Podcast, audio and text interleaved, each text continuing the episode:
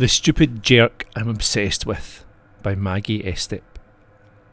The stupid jerk I'm obsessed with stands so close to me I can feel his breath in my neck and smell the way he would smell if we slept together because he's the stupid jerk I'm obsessed with.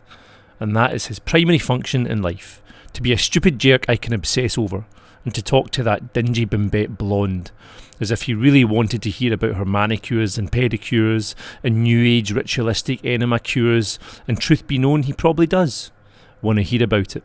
Because he's the stupid jerk I'm obsessed with.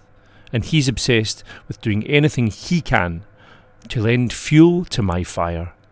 He makes a point of standing, looking over my shoulder when I'm talking to the guy who adores me, and would bark like a dog and wave to strangers if I asked him to bark like a dog and wave to strangers.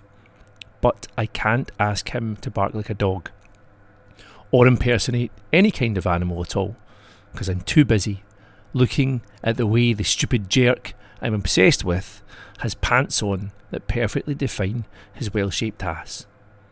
To the point where I'm thoroughly frantic.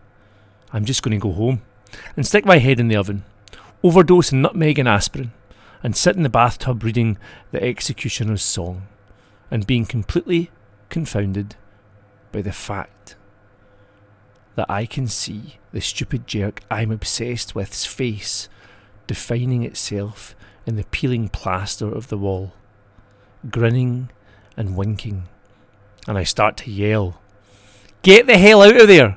You're just a figment of my imagination. Just get a life and get out of my plaster and pass me the next painful situation, please.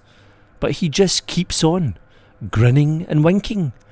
He's the stupid jerk I'm obsessed with. And he's mine, and my plaster. And frankly, I couldn't be happier.